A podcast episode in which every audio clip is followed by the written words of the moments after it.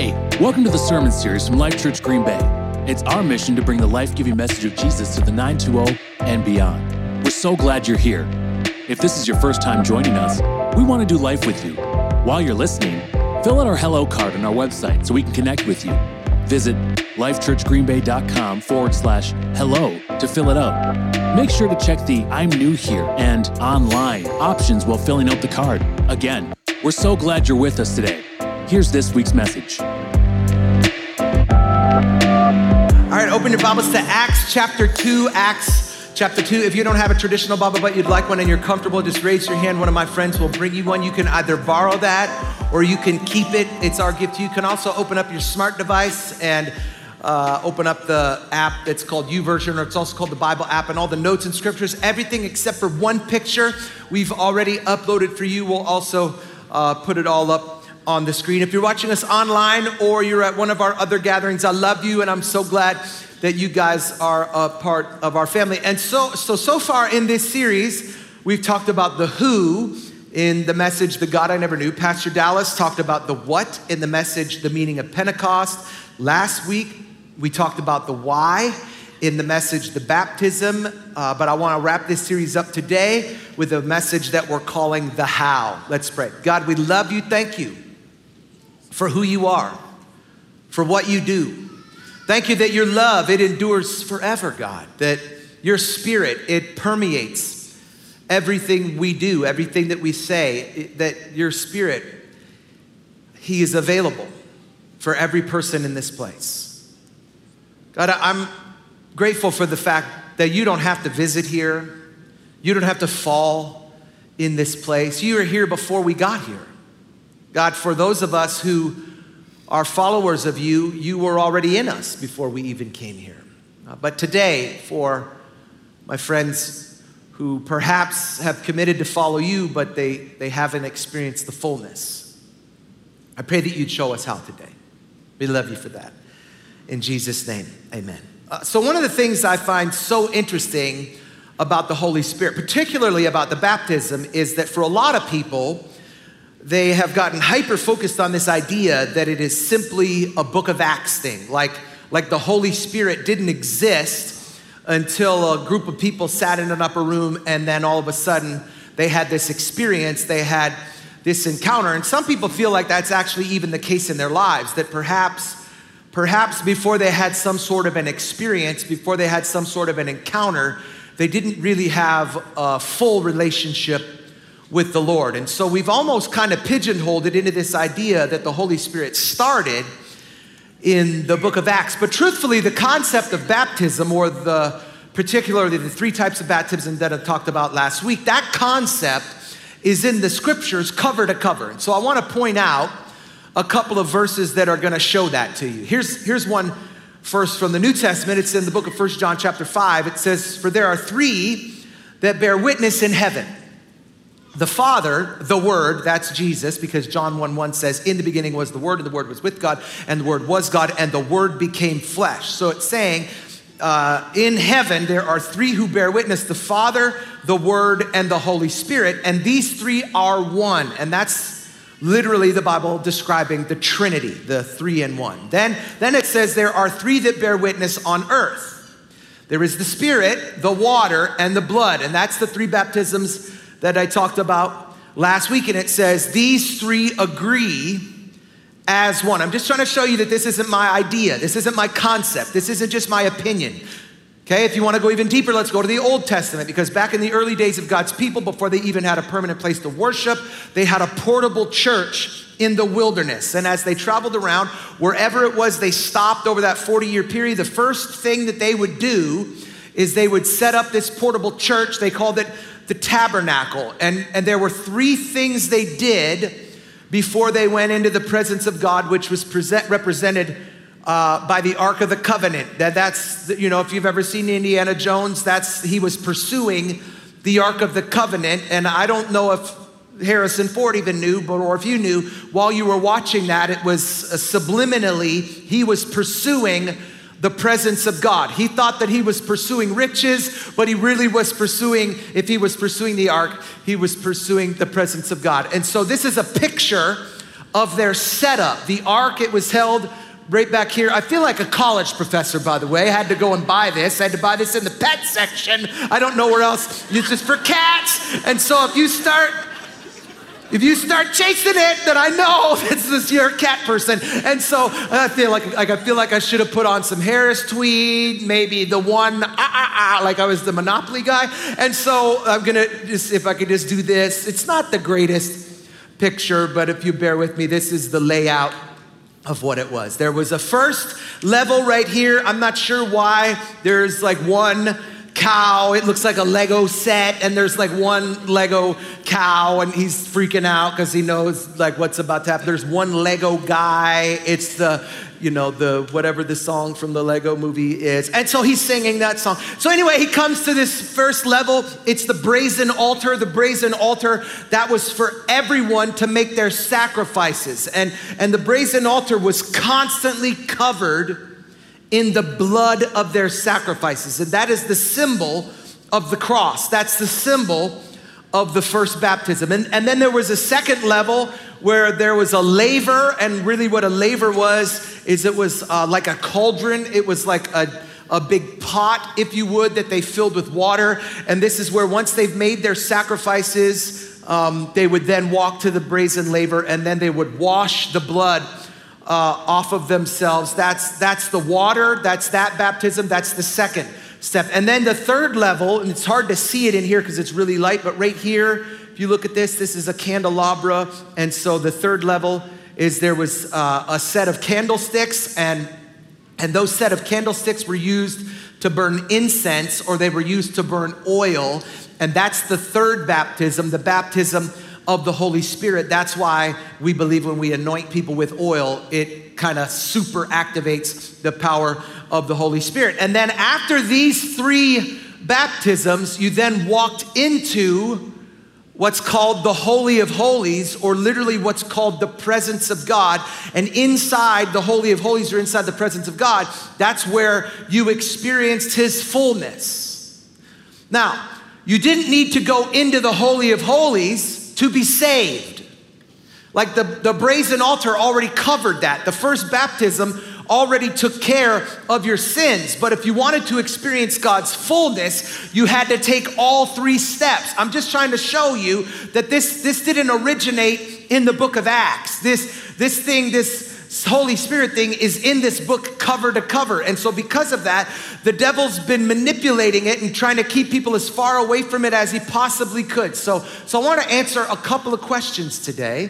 And then, and then, after I answer a couple of questions, I wanted to try to give you kind of four steps on how it is that we could experience. So, so, so here's, here's the first is uh, why do we need this? Like, like, why do I even need the Holy Spirit? Like, if I don't need to have the baptism in the Holy Spirit to get into heaven, uh, why, why is it that I need that? Well, because God designed you to live a spirit empowered life. God never intended his people to operate within their own ability. He always intended us to live with power, with boldness, and with signs and wonders.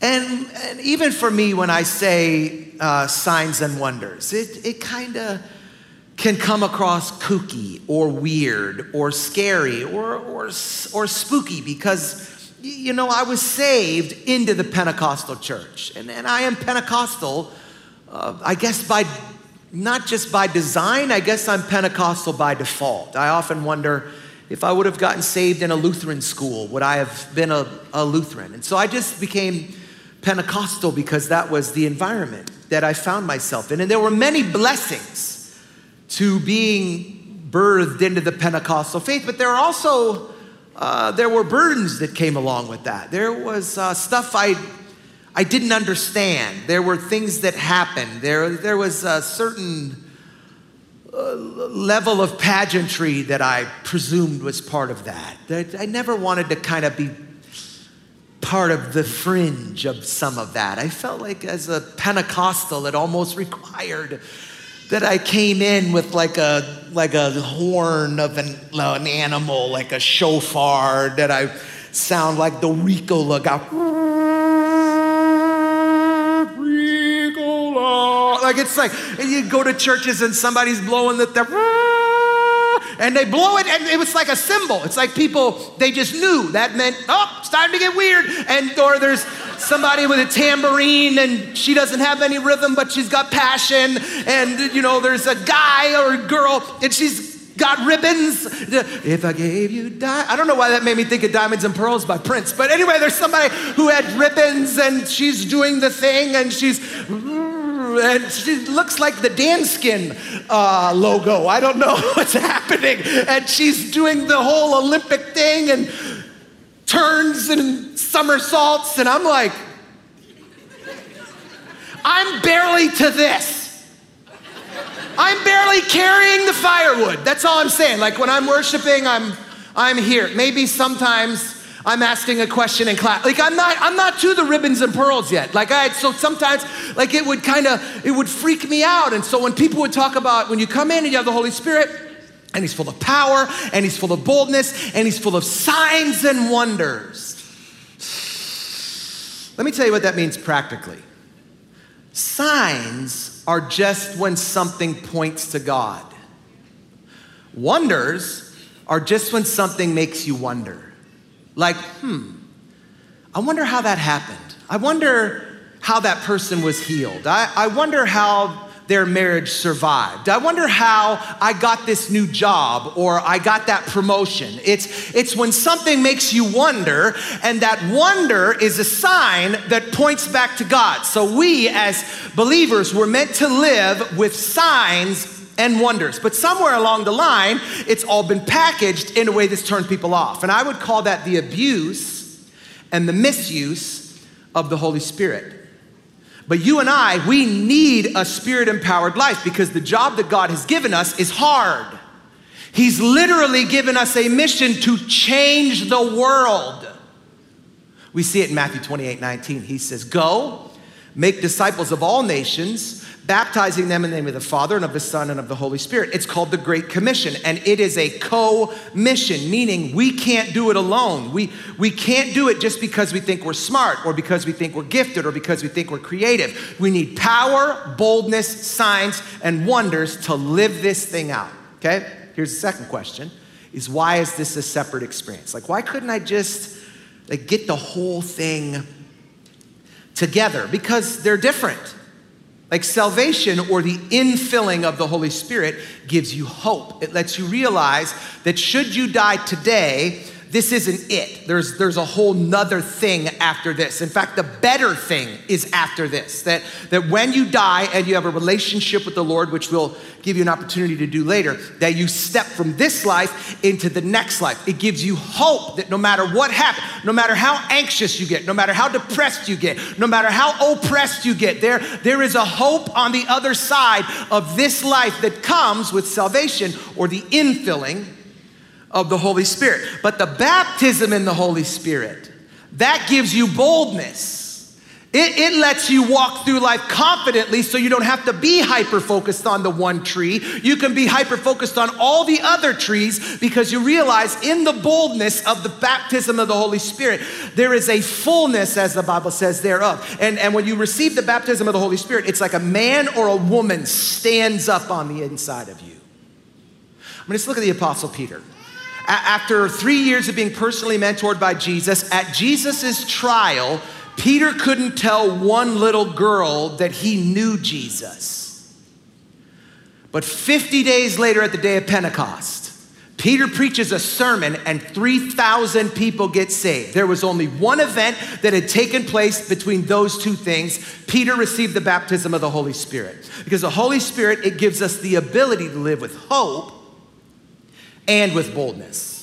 And I want that. I want that not just for me, I want that for you. I want that for this church. This that's been indicative of this church for the last decade by the way. And I refuse to believe or accept that a pandemic is going to kill the momentum of what God wants to do in our city, in your families, in your relationships, in your neighborhoods. Did I remember when seats were set up out into the lobby when we had three services? And I refuse to believe that our best days are behind us. I refuse to live my life in the rearview mirror because life is bigger in the windshield than it is in the rearview mirror. And so, whatever that thing was, we, we declare it in Jesus' name that it's, that it's coming back. That I, I want to see a church again where thousands of people are getting saved, where, where we're being life giving in every aspect of people's lives, where churches are being started in a slew of locations, in the hard places, places that are being given up on Seattle and Portland, Detroit and Toronto. And I know that I've been talking about other cities, but listen, there is some stuff brewing. I can't tell you everything that's, you know, that's happening. Don't you love when people do that? When people say, I probably shouldn't tell you this. And then they tell you. So I probably shouldn't tell you this. But there is something that's brewing, particularly in Toronto, Canada, that is so advanced at this point that some of you may want to get your passport. Like some of you have someone, maybe you've dreamt that God has called you to be a missionary to, like it's that far along that some of you would go. I might get an opportunity to go and live in Canada. There's some stuff going on where I see the Spirit and the presence of God taking what He's done here and being transferred to these places that nobody else wants to go. You know why? Because Green Bay was that place 10 years ago. When we came here, people looked at us like we were crazy. They were like, "You kidding? You're to go to Green Bay?" This I've literally heard this quote multiple times. Green Bay is a graveyard for preachers. This is where preachers go to die. Man, y'all have changed that. You guys have changed that over the last 10 years. And I want this place to keep being a place where marriages are being restored, relationships are being renewed, hope is being revived. How do we do that? By living a spirit empowered life. How? So I want you to write four things down. Four things that we need to do to live a spirit empowered life. Here's the first is remove all the barriers.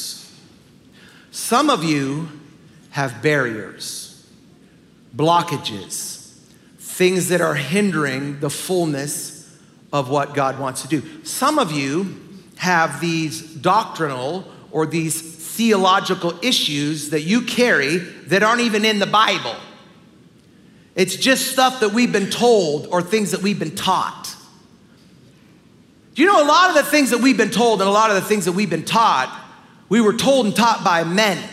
That I don't mean as a gender, I mean as a, as a humanity. We've been taught by humanity, and it was their thoughts, and it was their ideas, and it was their opinions. And a couple weeks ago, uh, Pastor Sunny and Aubrey, my daughter, who, by the way, is uh, getting ready in the fall, she's going to go and major in theology and is going to go and uh, be a worship pastor someday. So her and Pastor Sunny were walking through a park, and, and, and then there was a guy there. He, he, was, uh, he was like promoting, kind of, like the promoting Jesus, kind of, thought he was. You've seen those people, they think that they're doing a service, but they're really not doing a service. What they're doing is yelling at people, telling people how terrible they are and how much God hates them. And just, you, have seen those people there. Uh, Turn or burn, you know, just, you go, bro, I don't ever, I don't remember Jesus being a jerk. But anyway, this, this, guy's, this guy's in the park and somehow he, he's like zones in on Pastor Sunny.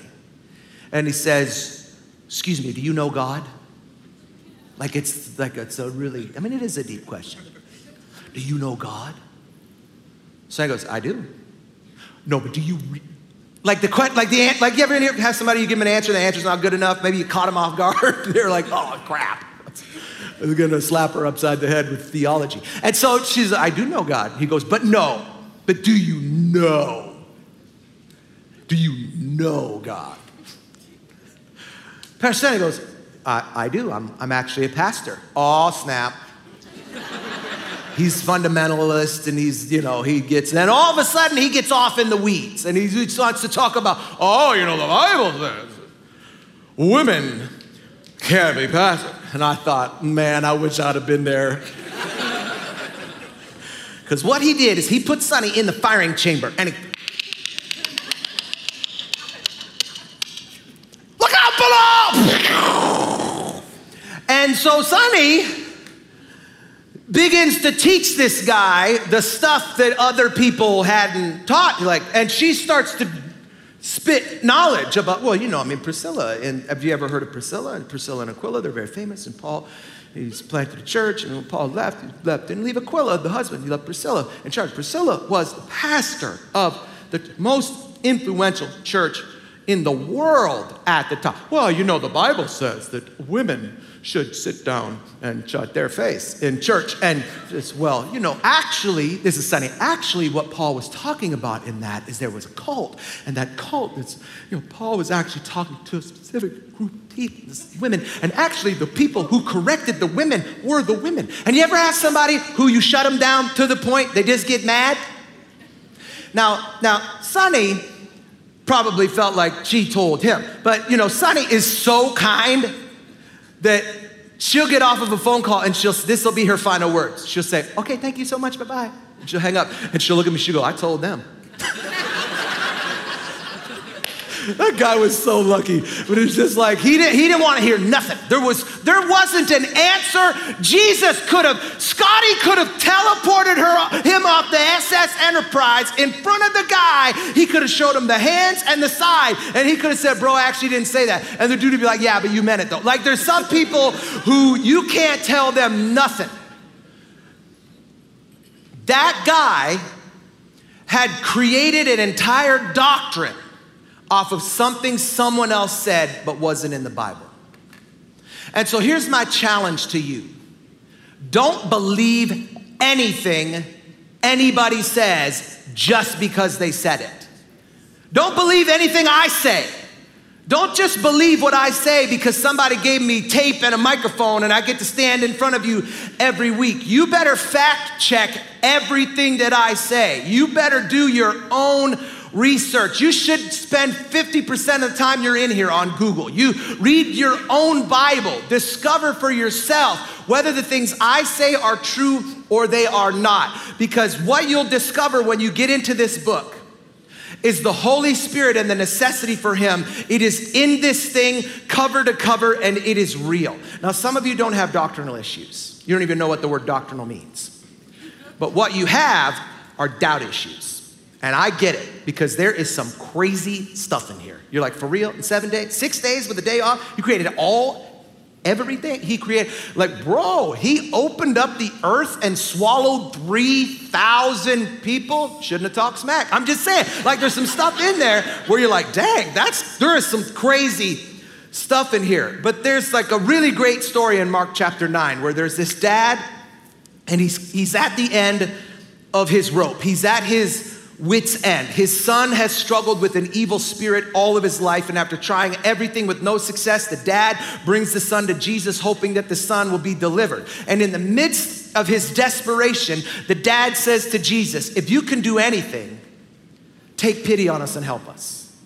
And Jesus responds, If you can, everything's possible for one who believes. Immediately, the boy's father exclaimed, I do believe, but help me overcome my unbelief. I mean, you're talking about a guy who believed in Jesus enough that he brought him his son. But because life had beaten him down, let him down, and disappointed him enough, he, he, he wants to believe. He's just got some unbelief. And I love not only that story, but I love that dad because sometimes that's how I feel. I believe, I just wish that I could overcome my unbelief. I just wish I could overcome my doubt. If I could just overcome the hurt that's holding me back. If I could just overcome the anxiety, the depression that's holding me back. If I could just overcome the rejection that's holding me back, I'd believe. If I could just overcome the obstacles, remove the barriers, then I would believe. And here's how the Apostle Peter said it on the day of Pentecost. He said, Repent and be baptized, every one of you, in the name of Jesus for the forgiveness of your sins, and you'll receive the gift of the Holy Spirit. This promise, it is for you, your children, and for all who are afar off. And so, whether you doubt something or not doesn't mean that the promise isn't going to be fulfilled. Here's a second uh, request the gift of the Holy Spirit. I just asked for it. You go like, is it that easy? Yeah, it's a gift. Uh, just say, Lord, I want everything you have for me. I want all your gifts. My kids have never had a problem asking me for gifts. And the reason they don't have a problem asking me for gifts is because they know I love to give gifts. And so does God. Here's that promise from Jesus himself. He said, If you, even though you're evil, know how to give good gifts to your kids, how much more will the Father in heaven give the Holy Spirit to those who ask? So here's my advice go after the gifts. Run after them. First Corinthians says that we should eagerly desire them. So I'm going after them. Again, because the job God's given me to do, I can't do it. And neither can you. And so the prophet Zechariah said, It's not by your might, it's not by your power, but instead, it's by his spirit. We need the power of God in our lives, and it is the Holy Spirit that gives that to us. Here's the third thing is receive him by faith. You say, well, what does that mean? Everything God has for you requires that you take what seems like a risk. Hebrews 11 is called the faith chapter. It says, Now faith is the substance of things hoped for, it is the evidence of things not seen. God is trying to get you into a realm outside of what you already have. The supernatural, supernatural is a compound word. The supernatural is super natural. That means it is beyond the natural. The supernatural is beyond our ability. And so naturally, our minds are gonna try to block the supernatural. Eh, eh, they're gonna remind us of what our teacher or our father or our grandfather said. I remember when I first met Pastor Sonny's grandpa, Grandpa George. Uh, they, they introduced me to him. I shook his hand. He took his hand out of my hand. He turned and he looked at Pastor Sonny and he said, Well, thought you were going to make something of yourself. I was like, Bro, I'm literally standing right here. you looked at me, you looked at her. I thought you were going to make something of yourself. And looking back, I realized he meant that he thought that she'd live a little life, that she'd see a few things, maybe get her degree before she ran off and got married. But I took that personal. And for years, I carried that offense around like a hundred pound weight. And so in my mind, I was limited to what God could do in me and through me because I was the thing that limited Sonny's life. I thought you were gonna make something of yourself. And so when somebody talks about the supernatural, your natural mind is gonna wanna block it because your mind can't understand it. But my question is who wants to serve a God who's limited to operating within the capacity of our brains? We need more.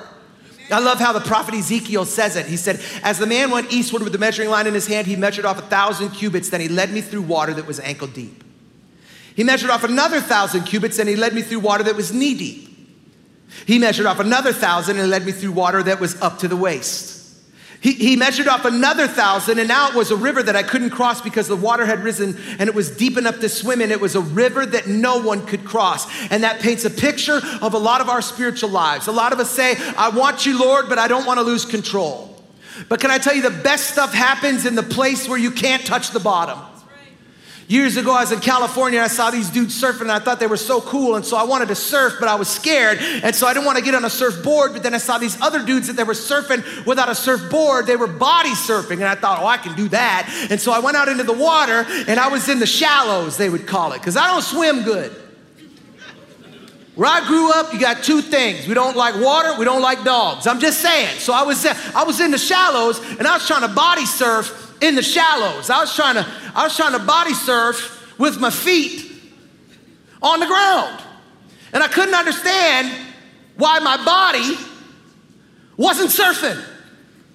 Finally, this cat came along. He said, Hey, man, you know what you need to do? You need to go out in the deep water. You get out in the deep water, then the waves will do the work. I said, First of all, I don't really know how to swim. Will they take me out or will they take me in? So I took a step of faith because I wanted to do this. I wanted to experience it. So I went out a little bit. My feet couldn't touch, just a little bit. I wasn't in no 10 foot water, feel me? Got in the water just deep enough, and the wave came along, man, it lift me up. What? Man, I look like Superman. It's like, man, I couldn't get enough of it. Now, I can, and then I wanted to keep going deeper and wanted to keep going. I wanted to keep going deeper because the best stuff happens in the place where we don't get to be in control. So step out. Start the business. Go back and get your degree. Buy the house. Ask her to marry you. Invest the money. What are you afraid of? Fear's not even from God. You're safe. He's got you. Nothing you can't recover from is going to happen to you. Will bad things happen? Sometimes. Will challenges happen? Sometimes. Will you have failures? Sometimes. But I promise you, nothing you haven't been able to recover from has ever or will ever happen to you when you put yourself in God's hand because good things come from God, but it takes what will seem like risks. And so the book of Hebrews says, without faith, without the big leap, without the risk, without faith, it's impossible to please God because anyone who comes to Him must number one, believe He exists, and number two, believe that He rewards those who earnestly seek Him. So you receive the Holy Spirit by faith. I received him in a dorm room by myself. Nobody was there to push me down or lay hands on me. You don't need me to be there. You don't need me to touch your head or uh, lay hands on you. You don't need me to do anything else any more than you needed me to physically do anything for your salvation experience. You received Jesus by faith. So the Bible says receive the Holy Spirit by faith. Okay, here's the last one. Number four is relate to him daily. Now, here's something that you, you probably, maybe you won't uh, grasp this about me. In, in my own personality, I'm just, I'm not the nicest guy. I've been serving Jesus for a good minute, but man, I had so much baggage, and thank God for Journey to Wholeness, but I had so much baggage.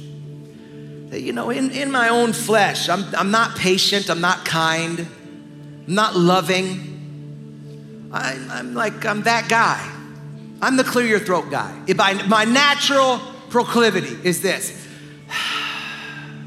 If I, if I had a word that, that would define me in, in the physical, it would be seriously? So for me, I got to submit myself to the Holy Spirit every day. He's my source, He's my daily bread. Thank God He's not weird. But the Holy Spirit, He's my guide. And so, because of my natural tendencies, I have to submit myself to Him every day. So I pray in the Spirit every day. I invite His power into my life every day. And I wish that you did too. So, so because I wish that I would do that, and I wish that you would do that, Second Corinthians 13, 14 is my prayer for your life. I want, I want the amazing grace of the Master Jesus the extravagant love of God, and the intimate friendship of the Holy Spirit to be with you all. And I wonder if you want that. But if you do, you can have it. But before you can, you've got to remove all the barriers, request the gift of the Holy Spirit, receive Him by faith, and relate to Him daily. Would you close your eyes all across this place? Before you can get the Holy Spirit, you've got to receive Jesus. And there's some of you in here who you haven't done that. Because you haven't done that, uh, your life is in a tailspin. Your marriage is in a tailspin. Your finances, your kids, your health, they're in a tailspin. The idea of salvation is to bring you to the center, to find your true north. So I wonder if you're here today and you say, Sean, I, I don't have uh, like a real personal relationship with Jesus. You know who God is. You, you may have even prayed a few times, but you know, at the end of the day, you haven't submitted and surrendered your life to Him. So I want to give you the opportunity to do that today. Here's how you can. First is in, in just a moment, I'm going to ask for people to do two things. Uh, with nobody looking around, I'm going to ask for people who don't have a relationship with Jesus but who want one to raise their hand and make eye contact with me. Once you've made eye contact with me, you can put your hand down, and then I'm gonna say a few lines in a prayer, then I'm gonna pause.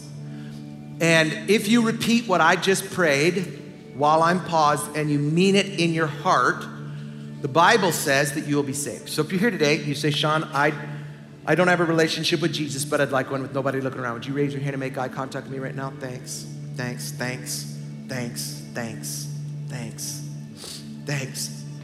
Thanks. Thank you. Thanks. I didn't know if you were scratching your nose.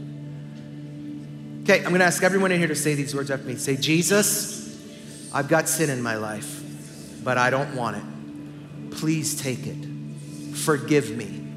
Make me different. Make me new. Be my Lord. Be my Savior.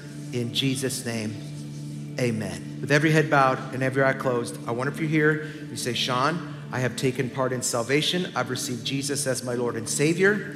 But you would also say that I haven't taken that step into the unknown. I haven't gone past the place where my feet can touch the ground. You, you would say, I, I haven't received the baptism in the Holy Spirit. If that's you, we're not going to do a big event in here right now because you receive it by faith. You remove, you request, you receive, you relate.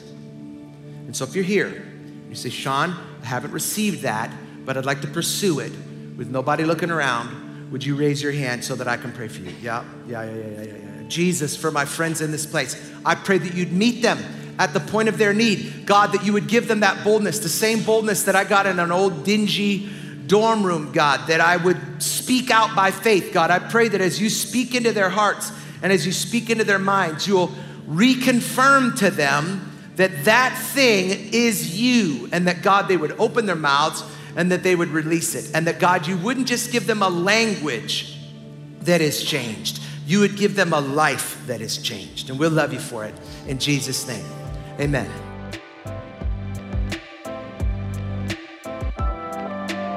Thanks for joining us this week. Still thinking about the message? Go follow our message recap podcast, Chew on That the Chew on That podcast is a podcast where Life Church staff chew over the latest messages to dig deeper into our faith. Tap the link in the episode description to have a listen. Hey, thanks for listening to this episode. We'll see you next week.